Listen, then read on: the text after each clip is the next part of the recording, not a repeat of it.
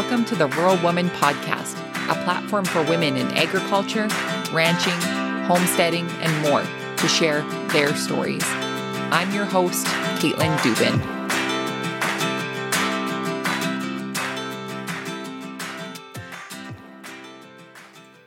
This week's episode of the Rural Woman podcast is brought to you by Leyland, Kelsey, Tiffany, and Molly. These are just a few of the patrons of the Rural Woman podcast supporting the stories of women in agriculture to be shared through the podcast on Patreon. With your financial support of the Rural Woman podcast, you ensure the stories that have either inspired you, motivated you to try something different on your farm, ranch, or homestead, or heck, even just made you a little misty, continue to be shared through your earbuds each and every week. Head on over to wildrosefarmer.com and learn more about how you can become a patron through Patreon. Hey everyone, thank you so much for tuning in to this week's episode of the Rural Woman podcast. On this week's episode, you'll meet Maria Stewart. Marie, along with her husband, own and operate Gorgeous Goat Creamery. Located in the great state of New Jersey, Gorgeous Goat Creamery offers pasteurized goat's milk and farmstead cheeses direct to consumer. They also make small batch handcrafted goat's milk soap. Their mission is to increase community awareness and appreciation for local animal agriculture through the sale of sustainable artisan goat dairy products. I am very excited for you guys to meet a, another wonderful member of the goat gang here on the Rural Woman podcast. Before we get to Maria's episode, let's go over our review of the week. This week's rating and review comes from CGF TX via Apple Podcast. This five star rating and review is titled Amazing. This podcast is amazing. I love hearing the stories of other women in ag and learning about what others are doing. Caitlin does a wonderful job asking all the right questions and is great to listen to. I look forward to listening to each and every week. Well, thank you so much for your kind rating and review over on Apple Podcasts. And my friends, like I say every week, if you are enjoying the show, please leave a rating and review wherever you listen to the podcast. This helps it get into the ears of other like minded people in agriculture and beyond. Plus, you will hear your kind words on an upcoming episode of the show. Without further ado, my friends, let's get to this week's episode with Maria.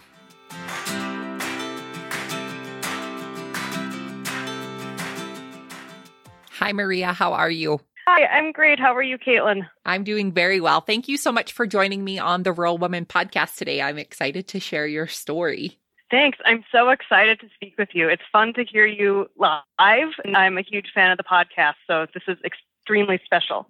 Oh, thank you. Yeah, it's funny to me. You get to know people online and it's it's very rare that you actually talk to them on the phone or in a in-person setting. So, it's always nice to hear one another and hear each other's voices. Yeah, it's almost surreal. For the listeners who are unfamiliar with you, tell us where you're from and how did you get your start in agriculture? Well, let's see. We'll start with where I am right now. I'm in west central New Jersey, and New Jersey is the most densely populated state in the United States. So it's kind of funny that I'm sitting here as a dairy goat farmer. And I hail from Minnesota, outside of the Twin Cities area of Minneapolis and St. Paul. And that's where I, I spent my upbringing. My, my family had a vegetable farm growing up. So when people ask me, like, you know, what's my agricultural, I have experience, but vegetables are a little different than dairy goats. So I, you know, spent uh, my childhood weeding tomatoes, picking herbs. I had a dried flower business when I was kind of a, a early teenager and uh, sold corn at the end of the driveway. But something happened when I got into high school into you know beginning of college and i decided that agriculture was just not for me i i had too much potential to waste it on agriculture and it's funny to like think about that now where i'm sitting today but uh, i you know decided to go off and, and pursue some other endeavors and then got drawn back to agriculture as we settled here in new jersey. We had an opportunity to purchase 17 acres and it's not tillable. It's mostly forest with a small pasture and we were you know kind of getting, you know, settled in our new habitat here and realized that our forest area was full of invasive species. So we decided to explore non-chemical means of getting rid of the invasive plants. So they're they're thorny, nasty brambly plants. Multiflora, barberry, those are the two main ones that we have in the forest. So they make thickets that's really hard to you know navigate through. So the the woodlands area was really not usable for us because it was so full of these invasive plants. I, I went one season spraying Roundup on them, and I decided that was not for me. Didn't like the Tyvek suit, didn't like the backpack sprayer. It was very effective, but wanted to look for some non-chemical means. And so we started exploring hiring goats to come on the property so they could eat the invasive plants, and they like barberry and multiflora rose. Well, looking at the price tag, I said, you know, we could have our own goats. And my husband kind of looked at me. He's like, uh, you know, I don't, I don't really do animals. So, you know, I investigated it a little bit and uh, took some classes, went to goat school in Maine for a weekend to actually go to a, a small goat farm and learn about goats hands on. And uh, came home from that and said, we can totally do this. It'll be more affordable than hiring someone else to bring their goats to the property. And, uh, you know, then our forest will be usable. So that was in 2018. And really, I think, you know, the rest is history because, you know, once you start down that you know that little path of you know goats or whatever livestock you might have as a hobby sometimes it gets a little bit bigger than a hobby. And so now we are actually a licensed farmstead creamery. And so we produce all of our cheese and milk on the farm. So we milk the goats morning and evening. We you know do all the milk pasteurizing all the cheese making. And we just opened up this past summer selling at local farmers markets and to a couple of wholesale accounts that is a lot of things in the last two years to be doing for somebody who didn't think that agriculture was something that they were going to pursue. I know, isn't that the funniest thing? And I, my parents definitely shake their heads at me saying, "You could have had all of this 20 years ago." But you know, I think a lot of people, and, and maybe even folks that you've had on the podcast, you know, we've stepped away from it to realize what agriculture offers us and you know have you know careers outside of agriculture have other experiences you know be able to you know travel the world and do things that are a little bit harder to do when you have a, a goat dairy farm. And then you come back to this and say you know this is actually the lifestyle that i love community that i love.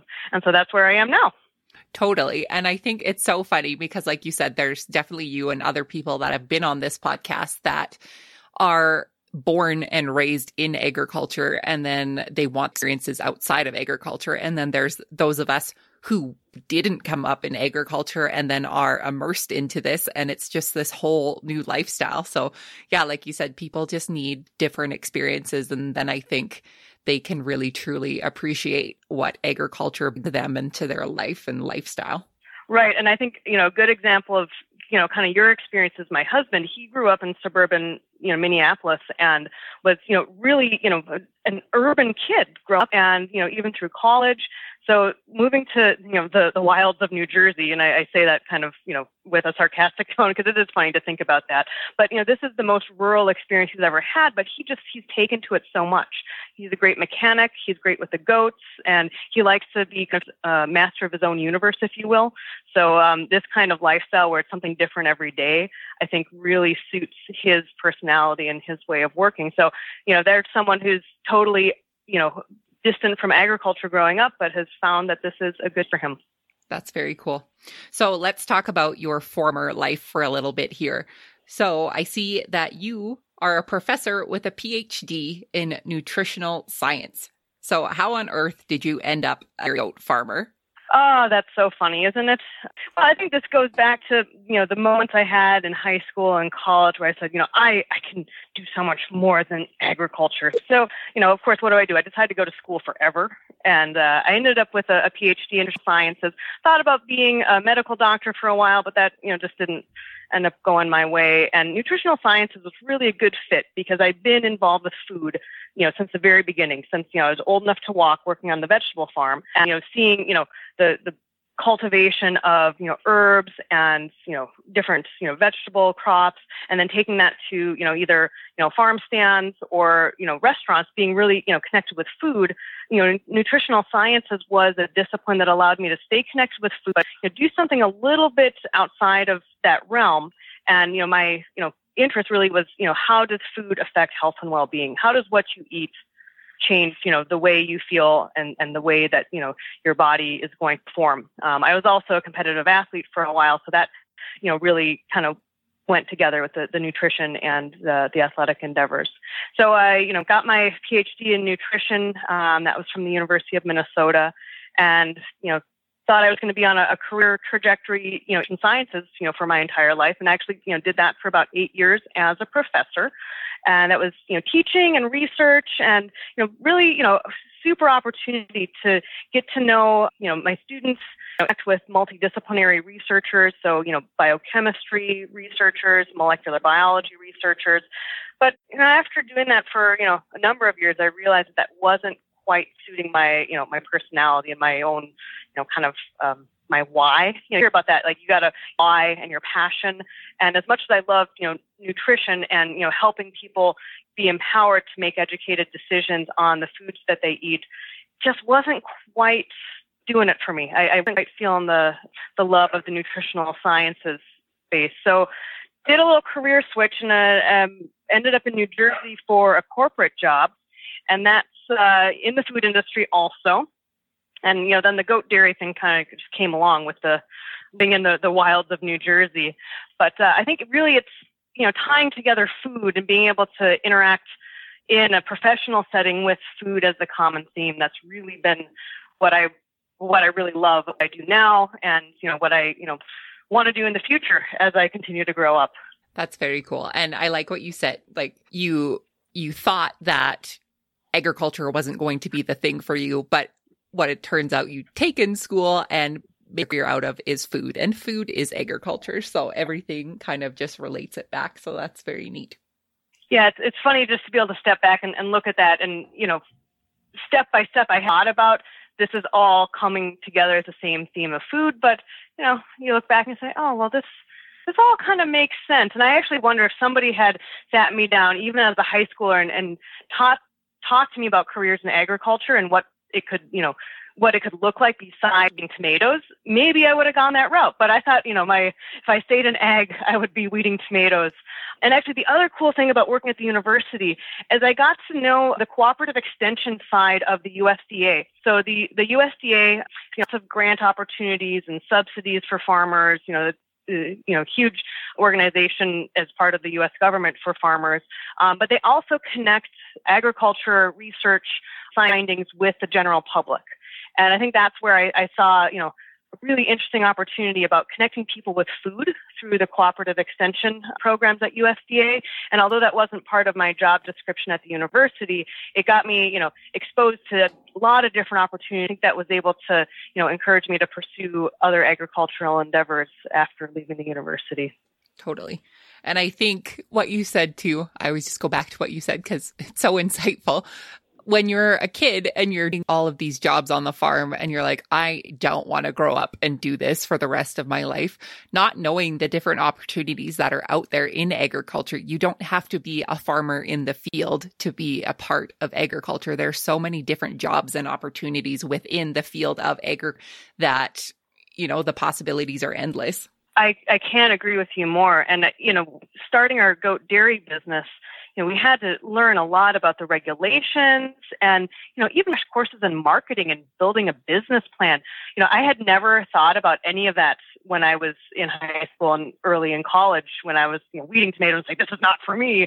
You know, I think a lot of what I do enjoy is some of the other aspects beyond, you know, the, the animals and, you know, the cheese making, you know, kind of strategizing, you know, what are, you know, my goals for next year? What other accounts do I want to get on the wholesale side? Whether the, what other markets might be, you know, profitable for us to be at and, you know, what other cheeses might be, you know, good to add to our cheese menu. Those are all things that I'd never ever considered. Like the strategy side of agriculture is really fun and engaging for me.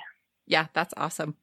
So let's talk more about the goats. What breed of goats are you raising on your farm and why did you end up choosing the breed? So we have 22 alpines and our intact males and our females are registered with the American Dairy Goat Association. Uh, some of our males are wethered, so they don't have their anymore, but they are wonderfully friendly and they're great at eating the forest. So we still are pursuing that forest management side of things, the whole reason we got goats to begin with. And then we have four Nigerian dwarfs that we call the, the little rascals, because obviously they're much smaller than alpines. And they're, uh, they're four wethered males that uh, really are critical for eating the lowest shrubbery. And it's it's so funny because they can walk underneath the alpines. They got to you know kind of squeeze a little bit but they can get low leaves that the alpines are too cool to bend down to eat. You know goats are browsers so they like to eat at face height or even a little bit higher. So we have the two sizes of goats that go out to the forest so we make sure that that invasive shrubbery gets eaten every little leaf you know from bottom to top. Uh, and my uh, my does right now we're milking five does so we're very small you know, we are a farmstead creamery. We have six does in total bred for next season, so we'll stay about the same size. And after that, uh, I'll have the opportunity to breed a lot more lady goats. So we'll see what comes in 2022. But I chose alpines in part because of their disposition. They show a lot of their personality, their ears and their facial expressions, and not that other goats don't, but like La Manchas don't have, you know, ears. And so that was, you know, one reason that I wanted the goats that showed their personality. And I also like the different color markings and the kind of the random assortment you get in alpines. Saanens are really good milkers, but they're all white. And so, you know, because we're doing this kind of started as a hobby, you know, now a business. We wanted goats that we, you know, felt would be, you know, engaging and, and for people to interact with. And definitely the alpines and our four Nigerian dwarfs fit the bill completely. That's very cool. And it's so funny to me that you're talking about the personalities of these goats because that was something when I started looking into goats, that was one thing I looked into as well. Because if I was going to do this more of a hobby, that kind of thing, I wanted goats that would interact with me versus be nervous around me or just not really have any personality whatsoever. So that's fair guys also had that as a as a marker for you. Yeah, because you had a goat that had a, a very strong personality. Was that Richard, right? Oh my gosh, yes. yep, that was him. He uh he was very strong personality, very strong. He really I think wanted to like people, but at the same time he didn't. And he was an intact male. So we both know obviously how much they smell. And I just, I can still smell him when I think about him. So. oh, that's funny. Yes, so funny. Have you been loving the Rural Woman podcast? Are you wondering how you can support the show? Well, friend, I'm happy to announce that I've recently joined Patreon. What is Patreon? Well, it's a membership based platform that provides a simple way for you to contribute to the Rural Woman podcast every month and get exclusive rewards in return. Memberships start as low as $2 a month. Seriously, that's less than your grande, skinny, extra hot caramel macchiato with whip. Wondering what the rewards are? Well, they include promo codes for Shop Wild Rose Farmer, draws for the Rural Woman podcast merchandise, shoutouts on the show, and more. Your financial support of the Rural Woman podcast will help make it possible for the stories of women in agriculture to continue to be shared. So head on over to wildrosefarmer.com to find out more information about how you can become a patron through Patreon.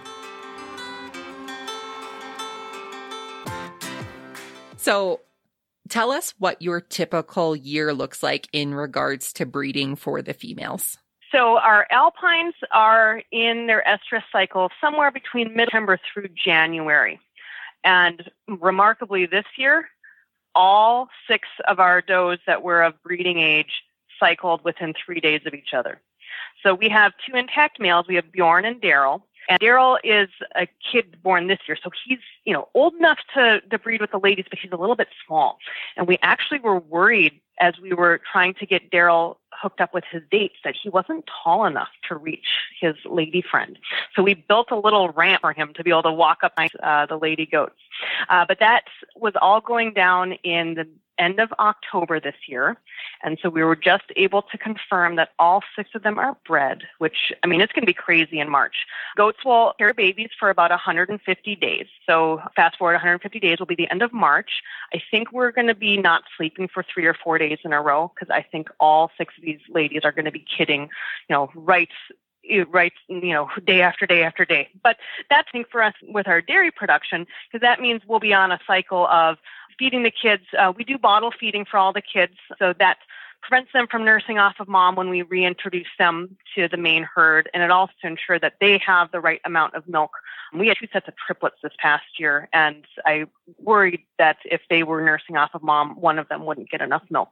So we uh, we have baby bottles all over the kitchen when we're feeding the baby goats. But between now and uh, the end of our, they're just going to be getting wider and wider, the lady goats, as they, you know, their babies develop. And then when they kid, most of the time they seem to kid kind of late afternoon.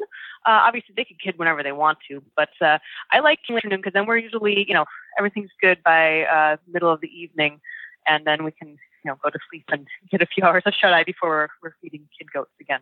That's so cute. So, how long are you able to milk the mother goats for for production? So, our dairy lactation schedule if you read the, the literature, you know, the, the books and that, it will say that you can milk the does for 300 days. And I think I probably could get milk out of my does for 300 days. It's interesting though, now that all my ladies are bred, I'm noticing a significant drop in milk production, as well as the milk quality is starting to shift. Uh, the fat content is starting to drop. And for our cheese, I don't think it's discernible to uh, an average consumer. But you know, we're tasting our cheese, you know, every couple of days when we're making it, and we can notice that it's not quite as rich and creamy as it was earlier in the season. So we're actually going to be drying the does in about a week, and that'll give them more time to, you know, focus on their developing babies and you know be able to, you know, be you know healthier with less energy going towards milk production. And then the bottled milk definitely is a lot. Um, we've we've stopped selling bottled milk actually a couple of weeks ago because we just felt the quality wasn't quite there. And we would rather have really you know high quality rich creamy milk going out to our customers rather than something that's you know maybe you know kind of getting to the end of its uh, cycle. So now the ladies will be just you know eating and carrying those baby goats for a couple of months. And that means that we won't have to be making cheese. But at the same time, that means our customers won't be getting cheese. So this is a very strange conversation to have at the farmer's market. We had our last cheese weekend actually last weekend. And uh, we're telling customers, well, we'll be back in May. And they, they look at me like with a complete like look of shock. And they're like, well, why? What, what's happening? And, you know, I have to explain to them that we're really small. And with, you know, five milking goats, I, you know, I don't have any staggered so I can milk year round. If we were a large operation with, you know, 200 or 300 milking goats, easily we could stagger breeding to have year-round milk production. But with five, you know, I have to have minimum milk volumes to run the pasteurizer. And once five gallons of milk, that becomes a little bit hard on the pasteurizer, and we we might not hit all of our heating targets. So anyway, you know, I think people are so used to going to the supermarket and buying whatever they want all year round. And so talking about seasonality with them has been a really interesting, you know, conversations. And I've learned a lot too about, you know, consumers' uh, willingness to wait until May for the next season. I, I think they, they'll all wait, but some of them have been very, very heartbroken. Well, thing that they have in their fridge and they're used to having, right? So it's like a, it's going to be a very nice treat for them once they start getting it back in the spring. But like you said, being a consumer, going to a grocery store and seeing the food on the shelf, 365. Like you get tomatoes at the grocery store all year round. But if you're growing them in your backyard, we definitely know that we're not able to grow in our climate every single day of the year, right? So, yeah, like you said, it's really interesting. It's good that you're having these conversations with people because then they're thinking beyond the scale of what you can get locally versus what comes from outside of your area. Yep, that's right. So, besides breeding, the purpose of your male goats on your farm is to do some cleanup. So, tell us more about the differences that you've seen since you've moved to your farm to now and the invasive weeds that the goats have been cleaning up. They have done an amazing job. So, when we first moved onto the property, we were walking through the property with our forester. So we're part of a, a state run forest management program that encourages landowners with property to rehabilitate the forest, to remove the invasive plants, to plant new hardwoods. And actually, in our area, the ash trees, which are very abundant, are all dying and falling down because they've been a beetle called the emerald ash borer. And this has really been moving across the, the United States. So unfortunately, a lot of our trees are dead and dying. So we actually have a lot of work to do to replant. But you know, in order to plant new hardwoods, we have to have you know a ground area that's open enough to seedlings. And right now, we're actually seeing a lot of space open up because these invasive brambly plants are are dying back, and that's on account on, on account of the goats. So when we were, were walking through the property in with our forester, you know, I just remember getting snagged by these brambles like every step of the way and just kind of just thinking like, oh my gosh, what did we do? What did we buy? I mean, 17 acres of forest isn't that much, but if it's, you know, just a mess of brambles, it's a lot. And, uh, as I mentioned, I had tried the Roundup uh, effort to get rid of the plants through chemical means, and that just was so unappealing that once we got the goats, we uh, put them out in the forest with portable electric fence. And so we cordon off area that's, uh, I don't know, maybe uh, 100 feet by 100 feet, so like, you know, uh, 30 meters by 30 meters. And they, you know, will be out in the forest for, you know, sometimes one day, sometimes three days, depending on how much uh, there is to eat out there. You know, they have water buckets, they plenty of shade, and especially in the springtime when all of the new juicy leaves are emerging, they, they can't wait to get out there. We'll usually walk them out away from their usual fenced area. Could be two minute walk, could be a five minute walk. Sometimes we have to bring goat treats to encourage them. Uh, also, sometimes they will get distracted along the way because they'll find something tasty to eat, and then you know we have to say, "Hey, come on, you got you got to follow the group." But they really have a great herd mentality, so we can we can walk with them, you know, bases, and they'll stay right as a group. So the in the last three years, the forest has really transformed. You know, we can move through there, you know, without getting snagged by brambles. We have a lot of open space where we'll be replanting trees and we really hope that we can continue to, you know, see this forest regenerating because it's, you know, it's an important part of our ecosystem.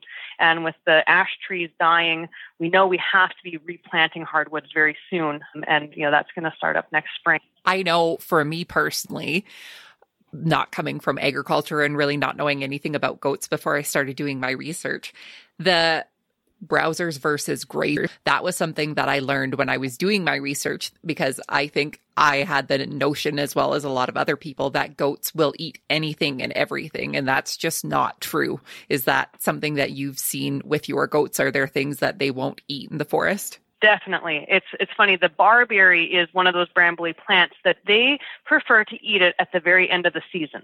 Now, I don't know if it's because the leaves are tastier when we get into September or October, or it's because they've already the multiflora rose, which is their favorite.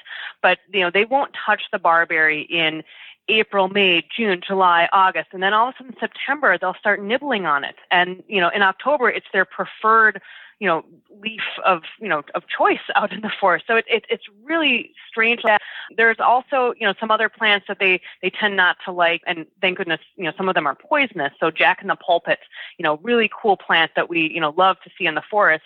It's actually poisonous if the goats eat it, and somehow they know they won't touch that, even if there's you know like a whole you know kind of um, you know spread of the Jack in the pulpit sprouting up. But you know, a lot of other foresty things like you know maple, oak, hickory, beech, you know, they'll they'll eat the, the leaves and the bark off of those hardwoods. So as we start replanting in the spring, we are going to have to be careful of where the goats are placed for their browsing. And I mean, the strategy is that they, you know, browse an area completely clear and that, you know, is open space now. There's nothing for them to eat anyway, so we wouldn't where we're planting the new trees. But they are selective. The other thing that we have that grows in the forest that's really terrible is a invasive grass. So although the goats are browsers primarily, this grass is something that they really love, but only after it gets to be about knee high or maybe even, you know, a little bit taller than that. So maybe it's the height of it, maybe it's the, the age in that uh, seasonal cycle, but towards, you know, July, August, when this grass starts growing taller, they will eat it by the mouthful. And that's made a huge in the forest also.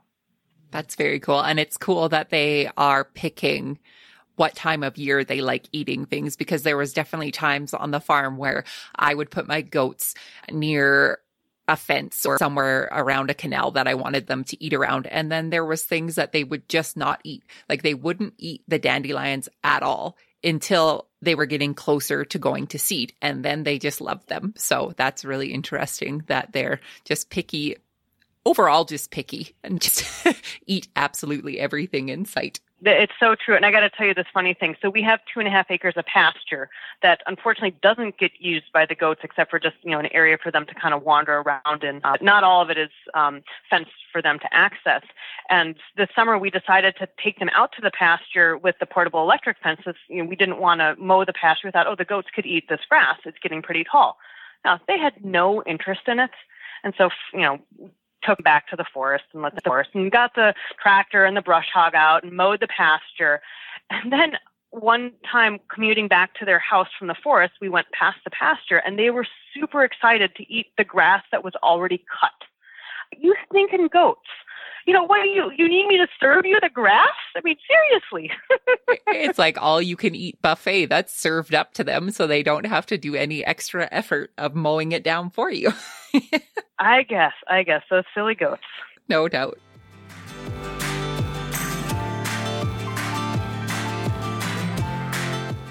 You have heard me tell you all about the amazing benefits that come with being a patron of the Rural Woman podcast through Patreon, but I wanted to share with you a few testimonials from the patron gang themselves. Patron Marina writes, I decided to become a patron of the Rural Woman podcast because I felt a deep connection to all of these women. Being new to the agricultural world, I didn't have a lot of knowledge about other aspects of the ag world. This podcast opens my eyes to how women near and far grow and succeed in their roles. It makes me feel like I'm part of a bigger picture, and I feel as if I have the support of all of these women as I support this podcast, and in return, sharing their beautiful stories. Join Marina in supporting the stories of women in agriculture through the Rural Woman podcast, starting at $2 a month on Patreon. Visit wildrosefarmer.com slash Patreon to learn more.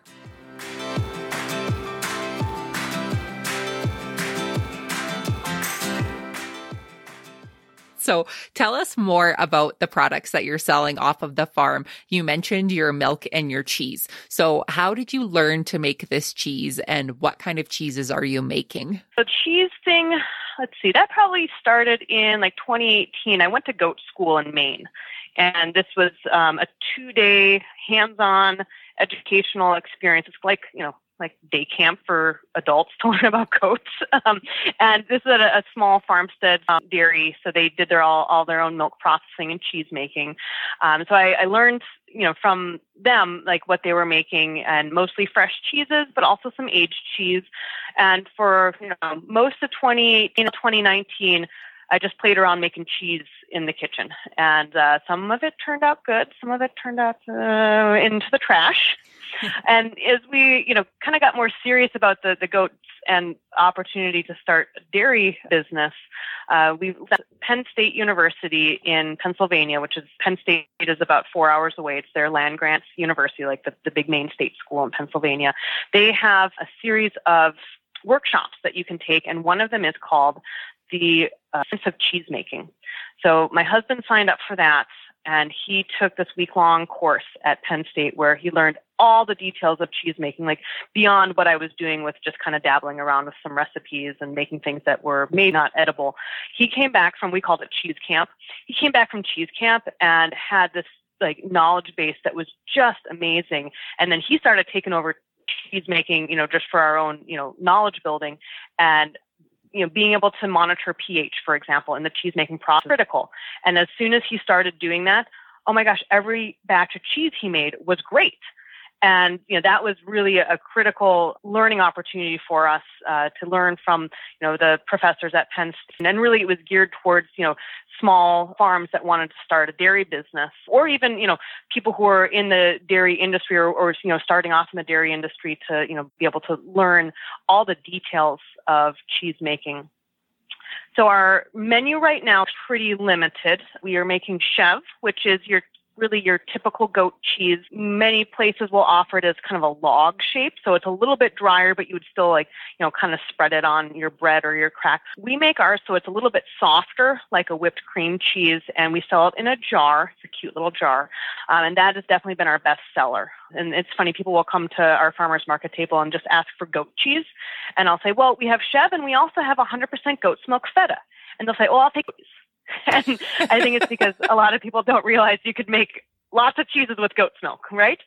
So we also make feta, and although feta is typically made with cow's milk or cow's and sheep milk, goat milk makes an amazing feta and it's not the feta we make is not as dry as some of the fetas you'd find in the store so it's not crumbly but we we cube it up so you can put it on your salad i've been guilty of eating an entire container as kind of a snack oops and uh, it's you know just like a really kind of tangy but firmer texture cheese compared to the chev and then we're bottling milk and that was kind of a weird thing to start off with. You know, goat's milk has an acquired flavor to it. I think from our perspective, the the goaty flavor is much milder in our goat's milk, our bottled goat's milk, because it's processed right on the farm. It doesn't go on a tanker truck to drive to a processing facility. Like in all seriousness, it goes from the bulk tank and it moves two and a half feet to the pasture through a hole in the wall and a tube that goes between the bulk tank and the pasteurizer. So it doesn't move very far. And I think that's part of what makes our, our cheese as well as our bottled milk just taste really bright and fresh compared to some of the store bought products. So that's our, our menu. It's only two cheeses and the goat's milk right now, but we're dabbling around with mozzarella style cheese. We did a beta test uh, what, the beginning of this week. That did not turn out very good, so we're going to try again. and then we want to start doing aged cheeses, but we don't quite have the infrastructure in place yet. We need to have a, an aging cave, which you know may not actually be a cave. It might be you know a wine refrigerator where we, where we can control the humidity and the temperature carefully. Uh, but we have to do that for next season. That's very cool. And my mouth is watering because I personally love goat cheese. So I'm just sitting here thinking like I could use that for a snack right now. when it's so funny, uh, you know, people will say, you know, oh well, my husband doesn't eat goat cheese, but I do. And, you know, I, of course, I'm like, well, you should try, you know, our chef, You know, get the small container, and if you like, you can get the big container. And you know, sometimes these customers will come back the next week and say, well, my husband decided he likes goat cheese. And I'm, you know, that's like the most joyous moment for me. I'm like, yes, I've converted somebody because I think, you know, people have preconceived notions about what things are supposed to taste like. But, you know, just as with beer and wine, you know, cheese is so diverse. And, you know, talking about goat cheese would be like talking about red wine. You know, there's so many different styles of red wine. It would be silly to categorize one sort of thing, you know, likewise with goat cheese. Yes, totally. And goat cheese definitely goes well with red wine in case anybody is wondering. so I see that you have your quality dairy producer uh, certification. Can you tell us more about what that is and what that means for your farm? So that was one of the things that we wanted to, you know, get kind of right away, even before we were pursuing all the details of licensing. So the quality dairy producer certification comes from Langston University in Oklahoma, and their extension program for goats is is very extensive. You know, so they're connecting producers with the researchers at the university to share, you know, researchers are learning through their studies and, you know, be able to enable the producers to, you know, have better agricultural practices with both meat goats and dairy goats. So the quality dairy goat producer curriculum was all online and it was I don't know, probably 15 chapters of ranging from, you know, basic herd health, you know, uh, you know, diagnosing an abscess or mites or, you know, what's a, a good deworming practice to, you know, then, you know, milk processing, handling, dealing with goats after they pass. And you know how do you deal with that carcass? Because obviously if the goat dies of natural causes you're not going to be eating it or selling it. You know how do you deal with that? So it's very broad and you know extensive curriculum and I took that curriculum back in 2018 also to understand all the ins and outs of what it would take to be a dairy producer. And it's been invaluable. I use those resources from the certification courses on a weekly basis, you know, because it might be a question that comes up like, oh, you know, this goat is looking, you know, maybe just a little bit crooked. What are the different things that might be wrong with him? And, you know, how could I, you know, provide a little bit of care before I call the vet, or do I need to call right away? You know, then to the, the milk side of things, which is you know really important for us to learn about because it talks about all the different aspects of you know controlling your temperatures and you know pathogen management. And you know dairy farming is a, a, pretty serious endeavor because of the foods and, and we take that very seriously. So that was a, a good curriculum for me to get the basics kind of under my belt. And then obviously we promote that that we are quality dairy producer and you know hope that that instills some additional trust from active that they're buying products from you know a farm that has you know the highest standards in terms of animal care as well as our milk processing Very cool. You guys also have on farm events that you guys host or invite people to come to your farm. Tell us more about those. So that was something we were so excited to start up in the spring of this year. And then guess what happened? COVID. that put a wrench in things. Uh, we, you know, we really excited about having people come out earlier this year to meet the goats, to, you know, be able to feed the babies, to, you know, take goats for hikes. And that's all been delayed. And, you know, I think of it as, you know, maybe there, there was a reason for that because we could focus on other aspects of our business. But our extremely social. They love to hang out with people. So we offer opportunities for people to come and meet the goats, to, you know, kind of get up and pers- close, up close and personal with them. Sometimes, you know, they want to, you know, learn more about the farming aspect. So we do our farm tours. So the local community can come out and see what we're doing, see, you know, how their cheese is made, you know, what does it take to, you know, have a farmstead creamery.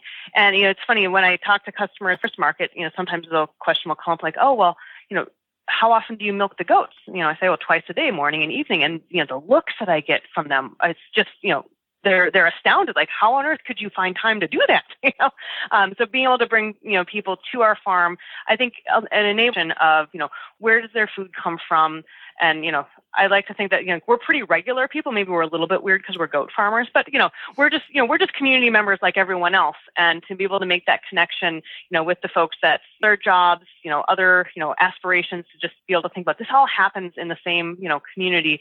Uh, to me, that's really important, and that's one of the things that I think is really fun about being in agriculture. Yeah, totally. I like how you said that maybe you're a little strange for being a goat farmer. I believe that goat people have a stigma, and uh, I think we're ending this stigma with these podcasts that we're recording here. or at least hopefully we are. I hope so. I hope so. Right? goat people are normal people too, or normal anyways. normal, yes, normalish. I think that's the best way to say it. I yes. think so. Maria, it has been so great being able to chat with you this afternoon and learn all about your wonderful goat farm. My last question for you today is What is the most rewarding part about being a farmer for you? Well, if I can offer two things, I think the, I was just touching on it. It's it's connecting people with food, and you know I love you know helping people understand where their food comes from, and you know why are they going to be unable to buy cheese from us for the next four months? And, you know, what does it take to make cheese? Because it doesn't just come from supermarkets refrigerated. There's a whole process behind that. So I think connecting people with food and, you know, helping them, you know, just realize what goes into, you know, food production, that's really rewarding for me because I, I see the light bulbs go off. But really, what's me up every morning is the goats. I mean, it's the goats. They're they're funny. Even when they get into trouble, you know, I can be mad at them for a moment, but you know, it just melts away when they look at you with those eyes and maybe they go meh, and you know, just they they bring me so much joy. it's either the kid or the goats. Are that's what really makes me tick and makes me smile at the end of the day. Those are definitely both good things and probably a tie for you. And I think probably a tie for most goat people. So yep, that's right. That's right. For the listeners who would like to keep in contact with you after the show, where can they find you online? So we are on Instagram at gorgeous underscore goat on Facebook at Gorgeous Goat, all one. And our website is gorgeousgoat.com. Great. And I will link all of those in the show notes so people can find you and connect with you. And Maria and I are going to stop recording here on this podcast and head on over to our Patreon exclusive podcast right now. So thank you again so much, Maria, for joining us on the Rural Woman podcast today. I really appreciate it. Thank you. It's been a pleasure. Friends, I hope you enjoyed this week's episode as much as I did. Starting in January 2021, you can hear bonus content from this interview as well as others over on Patreon. Joining and supporting sharing the stories of women in agriculture through the Rural Woman podcast just got better. Starting at the $10 a month tier or higher, you get bonus episodes, exclusive content, discounts, merchandise, and more. Don't forget, you can join the patron gang over on Patreon from now until December 31st, 2020, and be entered to win a Google Nest Mini, where you can listen to all of your favorite episodes of the Rural Woman podcast. To learn more, head on over to wildrosefarmer.com. Friends, Thank you again so much for tuning in to this week's episode, and we will see you back here real soon.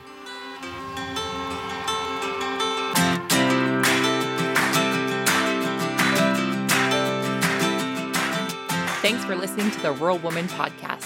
For show notes, head on over to wildrosefarmer.com. You can stay connected with me on Instagram at wildrosefarmer. If you love the show, make sure to subscribe wherever you listen to podcasts. Plus, share it with a friend. We'll see you next time.